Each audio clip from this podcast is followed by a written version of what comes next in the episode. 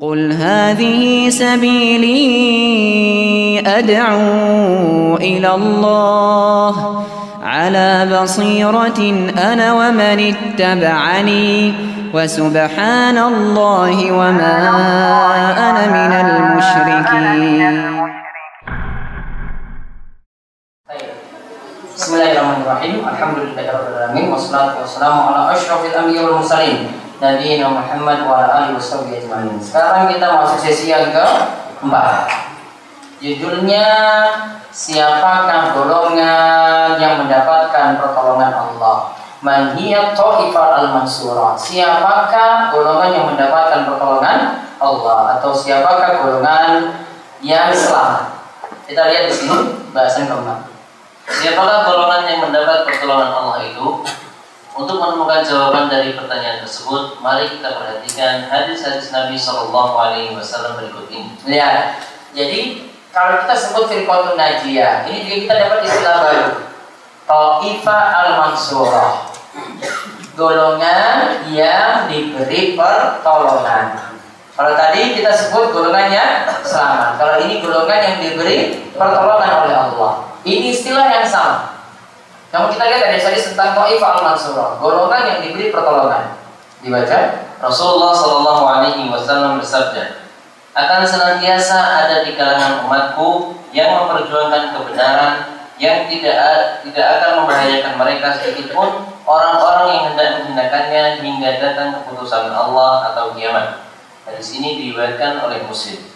Baik, kita lihat akan senantiasa ada di kalangan umatku yang memperjuangkan kebenaran yang tidak akan membahayakan mereka sedikit pun orang-orang yang hendak menghinakannya hingga datang keputusan Allah. Ini hadisnya sudah kita lewat dan itulah kalimat yang dikatakan Ta'ifa ya al-mansurah disebutkan dalam hadis ini. Ada lagi hadis yang lainnya Rasulullah bersabda. Rasulullah Shallallahu Alaihi Wasallam bersabda, bila penduduk Syam telah rusak, maka tidak ada kebaikan lagi pada kalian dan akan senantiasa dan akan senantiasa ada di kalangan umatku yang mendapat pertolongan dari Allah di mana penghinaan orang-orang tidak akan membahayakan mereka sedikit pun hingga hari kiamat. Hadis ini sahih diriwayatkan oleh Ahmad. Baik, bila penduduk Syam itu telah rusak, jika fasada harus Syam, jika penduduk Syam itu telah rusak, fala khaira fikum maka tidak ada kebaikan lagi pada kalian. Dan akan senantiasa wala yazalu unasu min ummati mansurun. Dan akan senantiasa ada di kalangan umatku yang mansurun mendapatkan pertolongan dari Allah. La yadurruhum man qadalahu hatta as-sa'a tidak akan di mana penghinaan orang-orang tidak akan membahayakan mereka sedikit pun hingga hari kiamat Inilah juga disebut golongan yang mendapatkan pertolongan.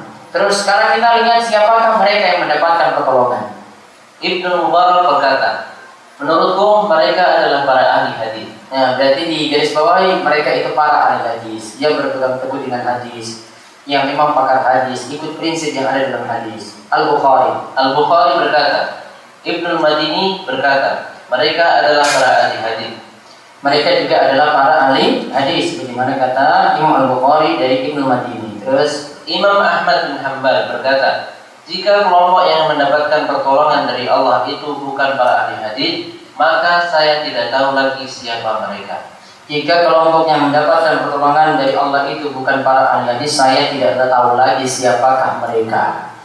Ya, berarti di sini punya perkataan yang sama dari Ibnu Mubarak, Imam Bukhari dan Al-Madini tadi Ibnu Madini tadi dan Imam Ahmad mereka adalah para ahli hadis. Lihat para ahli hadis. Para ahli hadis dikarenakan mereka secara khusus mempelajari dan mendalami sunnah Nabi Shallallahu Alaihi Wasallam dan hal-hal yang berkaitan dengannya.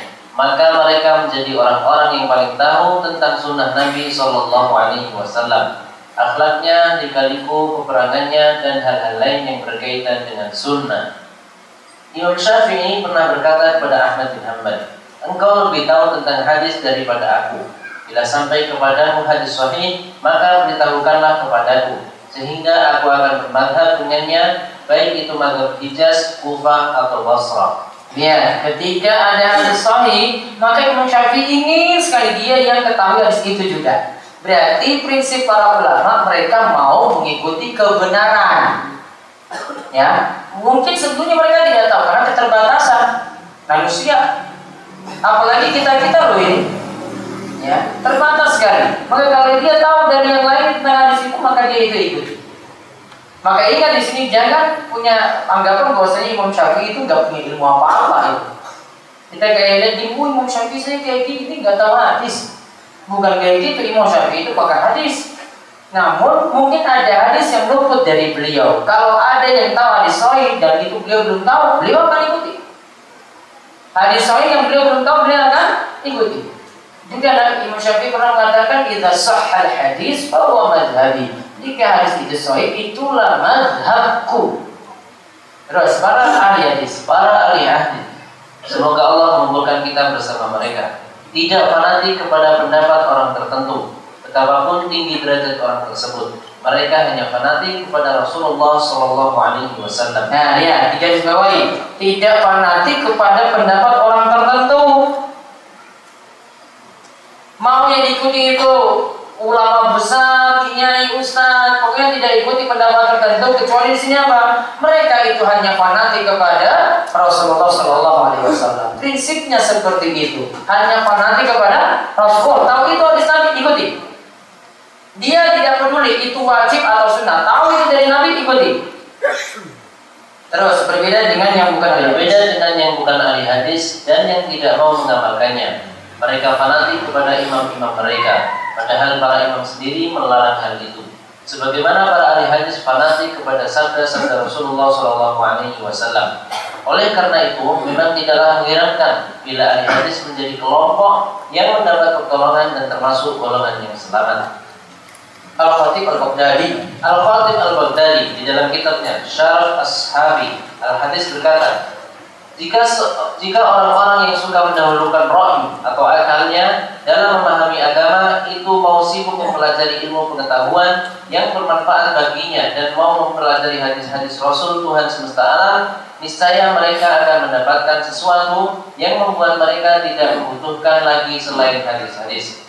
Sebab hadis mengandung pengetahuan tentang dasar-dasar ketauhidan, menjelaskan tentang janji-janji dan ancaman Allah, menerangkan sifat-sifat Tuhan semesta alam, mengabarkan perihal surga dan neraka, dan apa saja yang telah disediakan oleh Allah di dalamnya untuk penghuninya masing-masing, serta menceritakan apa saja yang telah Allah ciptakan, baik yang ada di langit maupun di bumi.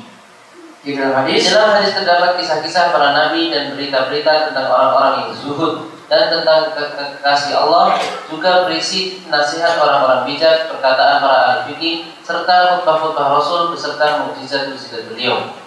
Di dalam hadis terkandung penjelasan Al-Quran, kabar-kabar, peringatan yang penuh kebijaksanaan dan pendapat para sahabat tentang berbagai hukum. Allah menjadikan ahli hadis sebagai tiang panjang syariat melalui tangan mereka. Allah menghancurkan segala bentuk bid'ah mereka adalah orang-orang yang diberi amanah oleh Allah di tengah-tengah seluruh makhluknya. Mereka adalah penghubung antara Nabi Shallallahu Alaihi Wasallam dengan para umatnya.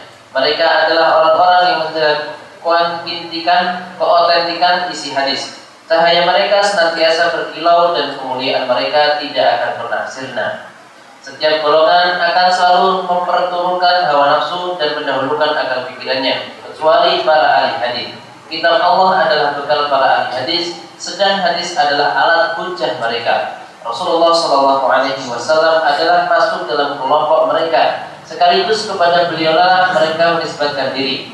Mereka tidak memedulikan lagi banyaknya pendapat dan pikiran orang. Barang siapa membuat mereka susah, niscaya Allah akan membinasakannya. Dan barang siapa memusuhi mereka, niscaya Allah akan membuatnya terhina. Wahai Allah, jadikanlah kami termasuk golongan para ahli hadis. Berilah kami kekuatan untuk mengamalkannya, mencintai orang-orang yang mahir tentangnya, dan membantu orang-orang yang hendak mengamalkannya. Amin. Baik, lihat. Berarti di sini prinsip ahli hadis lihat satu poin yang disebutkan oleh Al Khalif Al Baghdadi. Jika orang yang suka mendahulukan rohyu atau akalnya dalam memahami agama, berarti orang yang dikatakan tadi ahli hadis ahli hadis itu mendahulukan dalil daripada akal. Ini teguran dari beliau. Beliau ingatkan orang yang mempelajari hadis yang disebut ahli hadis tadi mendahulukan apa? Dalil daripada akal. Akalnya dia nanti tunda dulu. Karena akal kadang tidak bisa menjangkau semuanya. Memikirkan yang macam-macam saya tidak bisa. Akal memikirkan dirinya sendiri saya tidak bisa. Memikirkan roh itu bentuknya gimana saja akal nggak bisa. Memikirkan gimana besok itu mau berbuat apa juga tidak bisa akal itu. Akal terbatas sekali. Sehingga akal kita tidak bisa mendahulukan dalil. Akal tidak bisa tahu depan daripada dalil nggak bisa. Maka kalau orang itu punya prinsip yang benar, dia mendahulukan apa dalil daripada akalnya. Maka ini sekaligus membantah apa yang dikatakan oleh Al-Khatib al-Baghdadi ini untuk membantah pemahaman orang-orang liberal. Liberal itu mendahulukan apa? Akal dulu, akal di depan. Akal di depan, dalil nanti. Dalil kalau tidak sesuai dengan akal, akal yang dimenangkan, dalil ditolak. Kalau akal tidak masuk lagi, prinsip-prinsip dia dalam logika-logika itu tidak masuk lagi, ya akal ditolak dalam hal itu. Karena dia mau memainkan di sini, oh ini nggak bisa, ini nggak masuk di akal itu. Akal selalu didahulukan. Maka prinsip ahli hadis tadi adalah mendahulukan dalil daripada mendahulukan akal. Di sini juga beliau katakan setiap golongan akan selalu mempertemukan hawa nafsu dan mendahulukan akal pikirannya, kecuali para ahli hadis. Berarti para ahli hadis juga punya prinsip mendahulukan dalil daripada akal dan hawa nafsu. Ahli hadis itu mendahulukan dalil daripada akal dan hawa nafsunya sendiri. Dia dahulukan dalil. Hawa nafsunya dia kalahkan saya maunya seperti ini dia kalahkan itu keinginan dia dia kalahkan demi mengikuti apa dari berarti kesimpulannya dari siapa kata Ifa al Mansurah mereka tadi adalah ahli hadis. Ahli hadis itu bagaimana? Dikatakan tadi sebelumnya para ahli hadis karena mereka secara khusus mempelajari dan mendalami sunnah Nabi SAW halaman 27 di pertengahan. Mereka secara khusus mempelajari dan mendalami sunnah Nabi Wasallam dan hal yang berkaitan dengannya. Karena Nabi SAW, eh, karena mereka menjadi orang-orang yang paling tahu tentang sunnah Nabi SAW, akhlaknya, lika-likunya, dan yang lain-lain. Berarti di sini mereka punya konsep untuk mempelajari dan mendalami sunnah Nabi SAW. Tidak hanya mempelajari Al-Quran berarti. Karena kalau Al-Quran sudah semua pasti yakin dan mau mempelajarinya. Namun kalau hadis masih ada yang menolak hadis dan cuma mendahulukan Al-Quran saja. Gak mau menerima hadis, apalagi kalau dia itu meyakini ketika tidak disebutkan dalam Al-Quran maka hadis tidak tertolak. Seperti ketika tadi malam saya sebutkan tentang orang yang meyakini tentang penghalalan anjing. Anjing itu halal karena di antara prinsipnya, oh anjing itu tidak disebutkan penghalalannya dalam Al-Quran maka tidak perlu diikuti Al-Quran berarti e, lebih benar kita ikuti kalau tidak sebutkan berarti hadis ditolak dalam hal ini bertentangan saya pernah bahas tentang masalah ini di website juga website pemesa.com yang prinsip ini prinsip yang keliru sekali. Awalnya kelirunya apa? Terlalu men, men, uh, mengagungkan Al-Quran saja tidak mau menerima hadis. Harusnya hadis terima. Intinya prinsip Ta'ifah Mansurah mereka adalah para ahli hadis. Yang mempelajari hadis dan mengamalkan hadis. Ingat mempelajari hadis dan mengamalkan hadis. Wallahu a'lam selesai bahasan keempat dari serial keempat saat ini. Insya Allah nanti jam setengah baru kita bahas lagi untuk ya sesi yang berikutnya. Kita bahas dulu pertanyaan. Tidak ada Islam kecuali ada jamaah. Tidak ada jamaah kecuali ada imam. Tidak ada imam kecuali ada bayar. Dan tidak ada bayar kecuali dengan taat. Benarkah Ustaz apakah perbedaan bayar dengan Syahadat. Ini kalimat-kalimat dari beberapa golongan yang mengharuskan kita harus berbayar kepada golongannya. Ada lagi yang tanya ini yang tidak berbayar maka dia mati mati jahiliyah. Mati jahiliyah menurut mereka mati kafir. Mati jahiliyah itu menurut mereka mati kafir. Padahal bukan seperti itu maksudnya. Orang musyrik dahulu mereka itu tidak punya pemimpin. Sehingga kalau disebutkan tidak berbayar kepada Rasul berarti tidak tidak berbayar. Di sini dikatakan mati jahiliyah dikarenakan dulu orang musyrik tidak mau punya pemimpin. Dan sifatnya sama seperti orang jahiliyah yaitu tidak mau punya pemimpin. Itu yang dimaksud. Dan saya sarankan hati-hati dengan kalimat ini. Banyak disalahpahami oleh sebagian golongan yang ingin kelompoknya lebih difanatikan daripada yang lainnya. Nah, loyalitas dibangun di atas kelompoknya tadi. Kalimatnya seperti itu biasanya dibingung-bingungkan. Namun beliau Ustaz yang dimaksud bumi Syam telah rusak itu bagaimana? Ya pahami saja negeri Syam itu telah rusak. Ya. Al Syam telah rusak. Ya. Mungkin tanda tanya sudah ada saat ini. Wallahu Apa hukum itikaf selain tiga masjid dan bagaimana niatnya?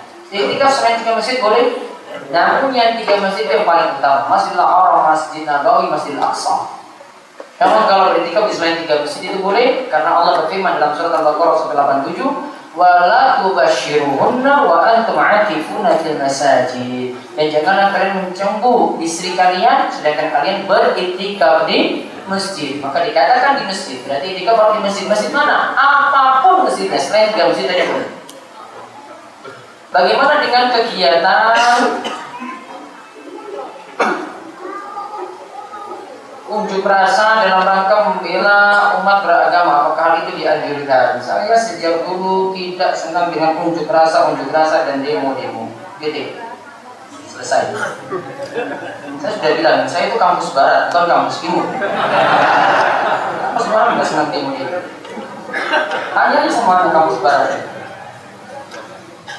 ya tahu mas Barat teknik kedokteran MIPA pertanian ini masuk timur gitu kalau kacil begini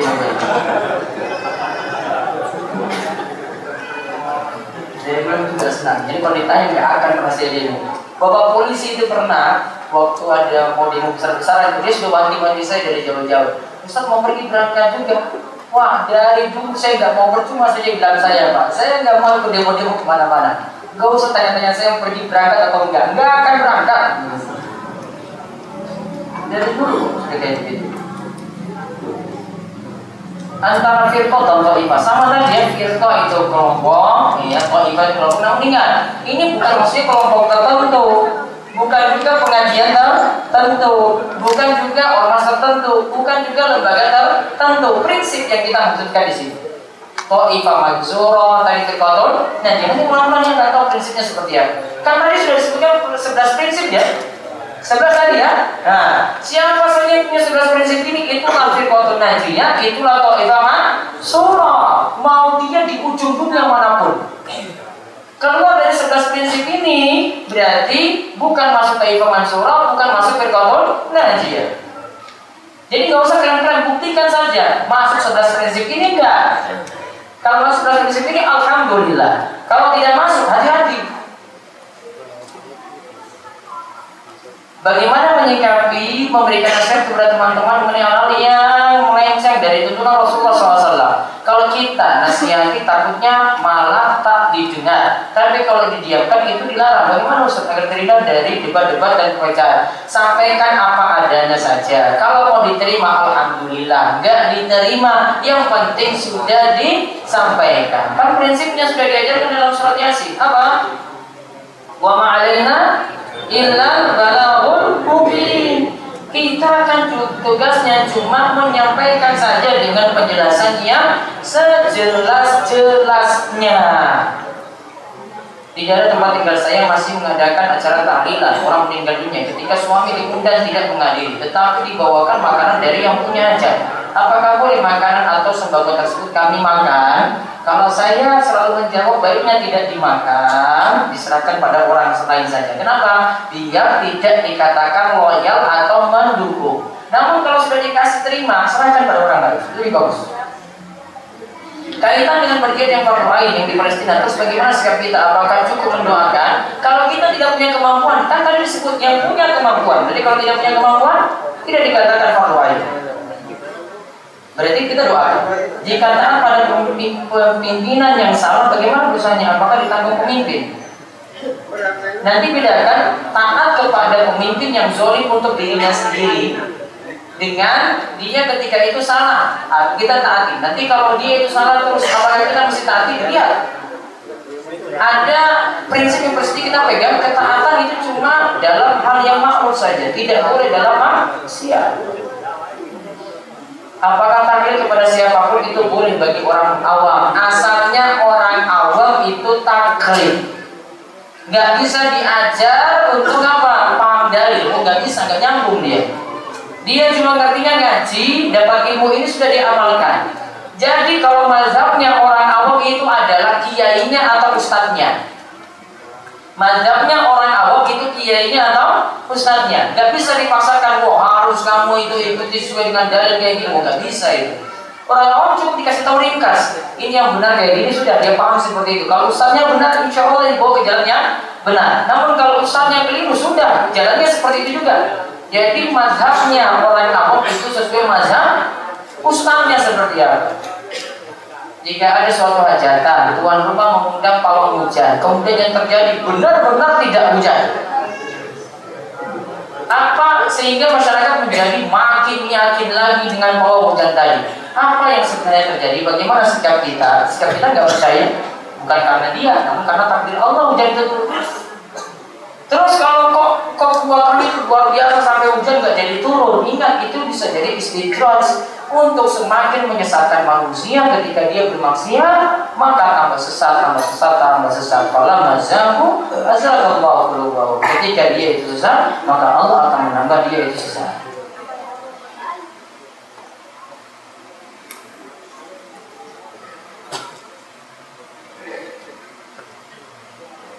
Teman saya menggibat temannya yang tidak ikut acara Rasulullah, ruahan, selawatan, apa saja yang apa saya harus menjawabnya Ustaz?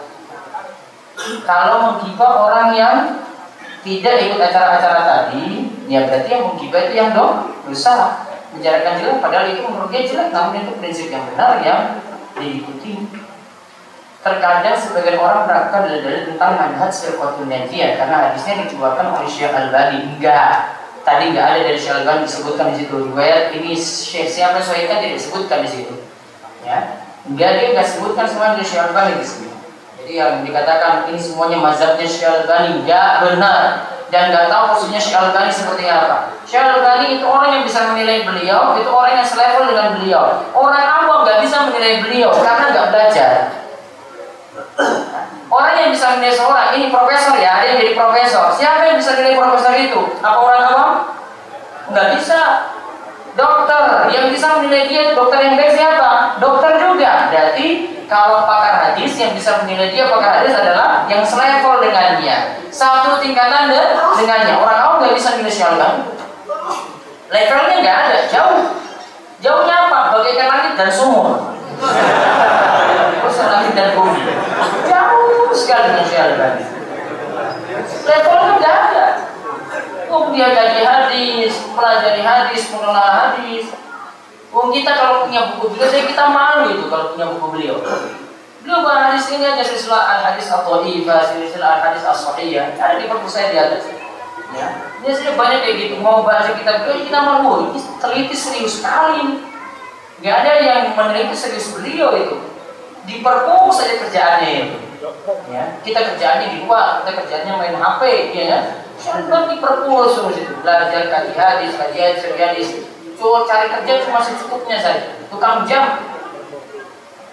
Semua orang yang pakai hadis akui ilmu syaitan orang yang nggak pakai hadis ya memang nggak akui karena bukan levelnya. Levelnya apa tadi? Bagikan apa nah, nggak bisa bandingkan Bagaimana strateginya kalau diundang yasinan tahlilan? Sibukkan diri. Bilang aja nanti Pak saya ada kesibukan. Belum mau sibuk saya mau nulis. Ada kesibukan lagi musim pergi jalan-jalan juga sibuk juga. Itu kesibukan. Apa yang harus dilakukan oleh seorang muslim Ketika orang muslim menanyakan kabar, apakah dijawab dengan alhamdulillah atau abaikan saja? Kalau dia tanya kabar gimana, kata alhamdulillah saya baik, itu aja. Justru kalau ya kita tanya orang muslimnya, gimana kabarnya? Alhamdulillah saya baik. Kita kaget gitu. Wah, itu alhamdulillah. Yang ada gitu loh di sini. Kan kalau muslim tanya dia lebih fasih lagi kalau ucapkan Alhamdulillah, puji syukur kepada Allah. Ada di sini di kecamatan ini juga ada. Asli Padang paham sebenarnya. Ini saya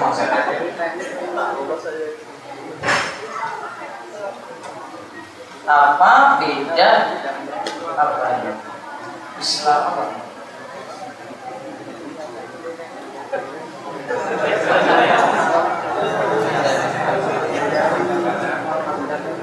Orang tua masih mengamalkan tradisi-tradisi kejawen seperti contoh ruahan dan mencari hari-hari baik untuk hajatan. Yang mau saya tanyakan bagaimana cara atau trik menyampaikan kepada orang tua yang malu pada tuntunan sedangkan orang tua nggak mau berangkat ngaji.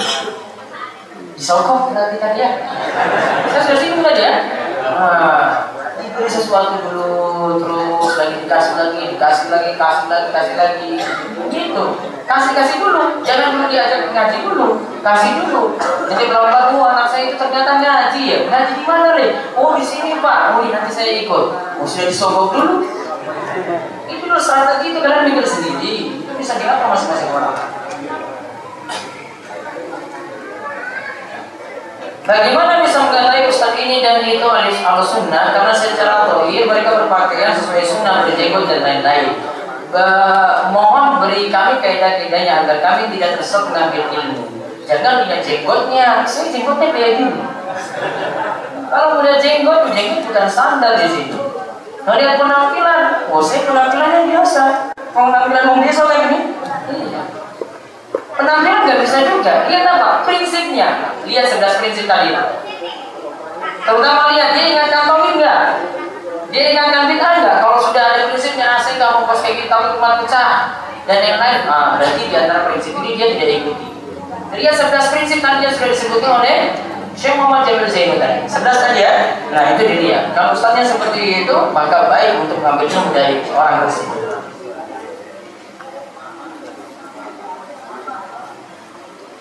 Bagaimana berdakwah dengan organisasi? Karena ada ustadz yang mengatakan berdakwah tidak boleh dengan organisasi karena akan menimbulkan fanatisme. Padahal ada perintah berdakwah dengan golongan. Ali Imran 104 Apa bedanya Hizib dan Firqah? Tadi intinya fanatik atau tidak Kalau dia itu bukan bangun kefanatikan di situ Cuma ingin ada kelembagaan Untuk membangun dakwah Ya, ada membangun dakwah itu butuh kerjasama. Dibuatlah organisasi tadi, nggak masalah.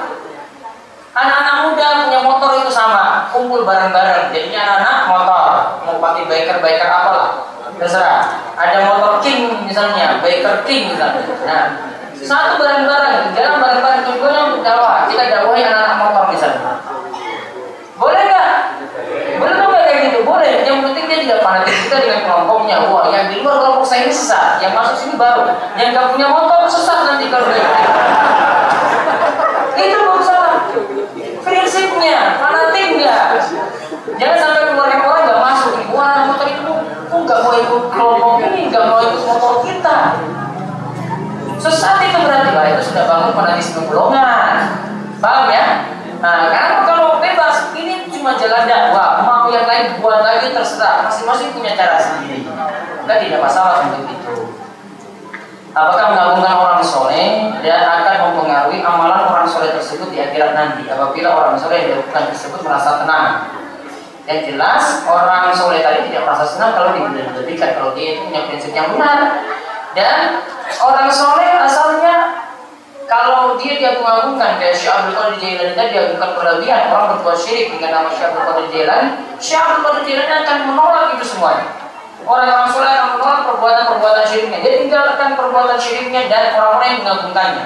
Itu kalau orang soleh tadi punya prinsip yang benar. Wallahu a'lam bishawab. Demikian kita tutup dulu ya. Subhanallah wa bihamdika. Assalamualaikum warahmatullahi wabarakatuh.